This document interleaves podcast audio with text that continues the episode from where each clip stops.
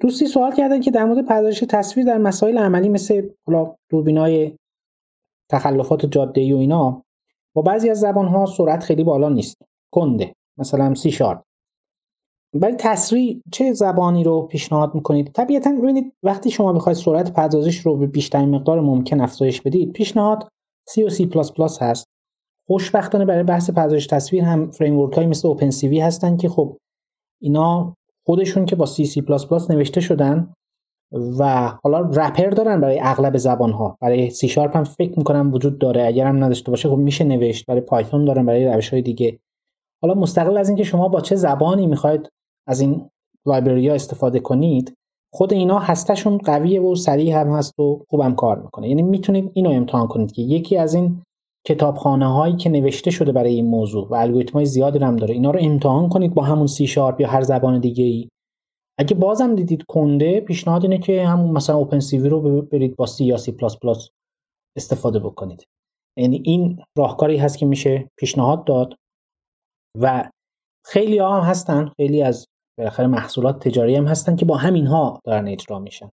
البته توی یک لایه خیلی تجاری توی پروژه بزرگ.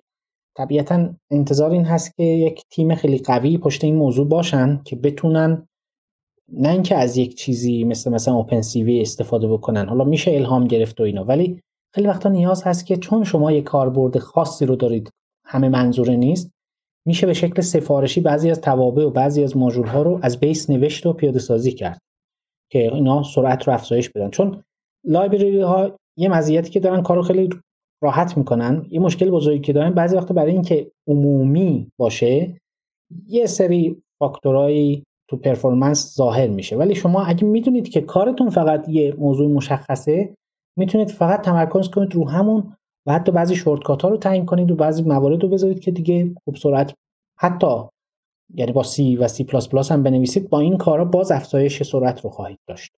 یعنی این یک موضوعی هست که باید تو پروژه های عملی در نظر گرفت. لذا خیلی وقتا آره برای نسخه آزمایشگاهی برای کارهای تحقیقاتی خوبه حتی از framework ها استفاده کردن. ولی لزوما اینطوری نیست که شما با یک فریم ورک ولو بهترین فریم موجود باشه بشه پرفورمنس خوبی رو گرفت. چرا؟ چون اینا همه منظورن. شما باید اینا رو خودتون سفارشی شده خیلی وقتا پیاده سازی کنید. یا اینکه حالا نسخه های خیلی تجاری تر رو خریداری کنید و استفاده کنید.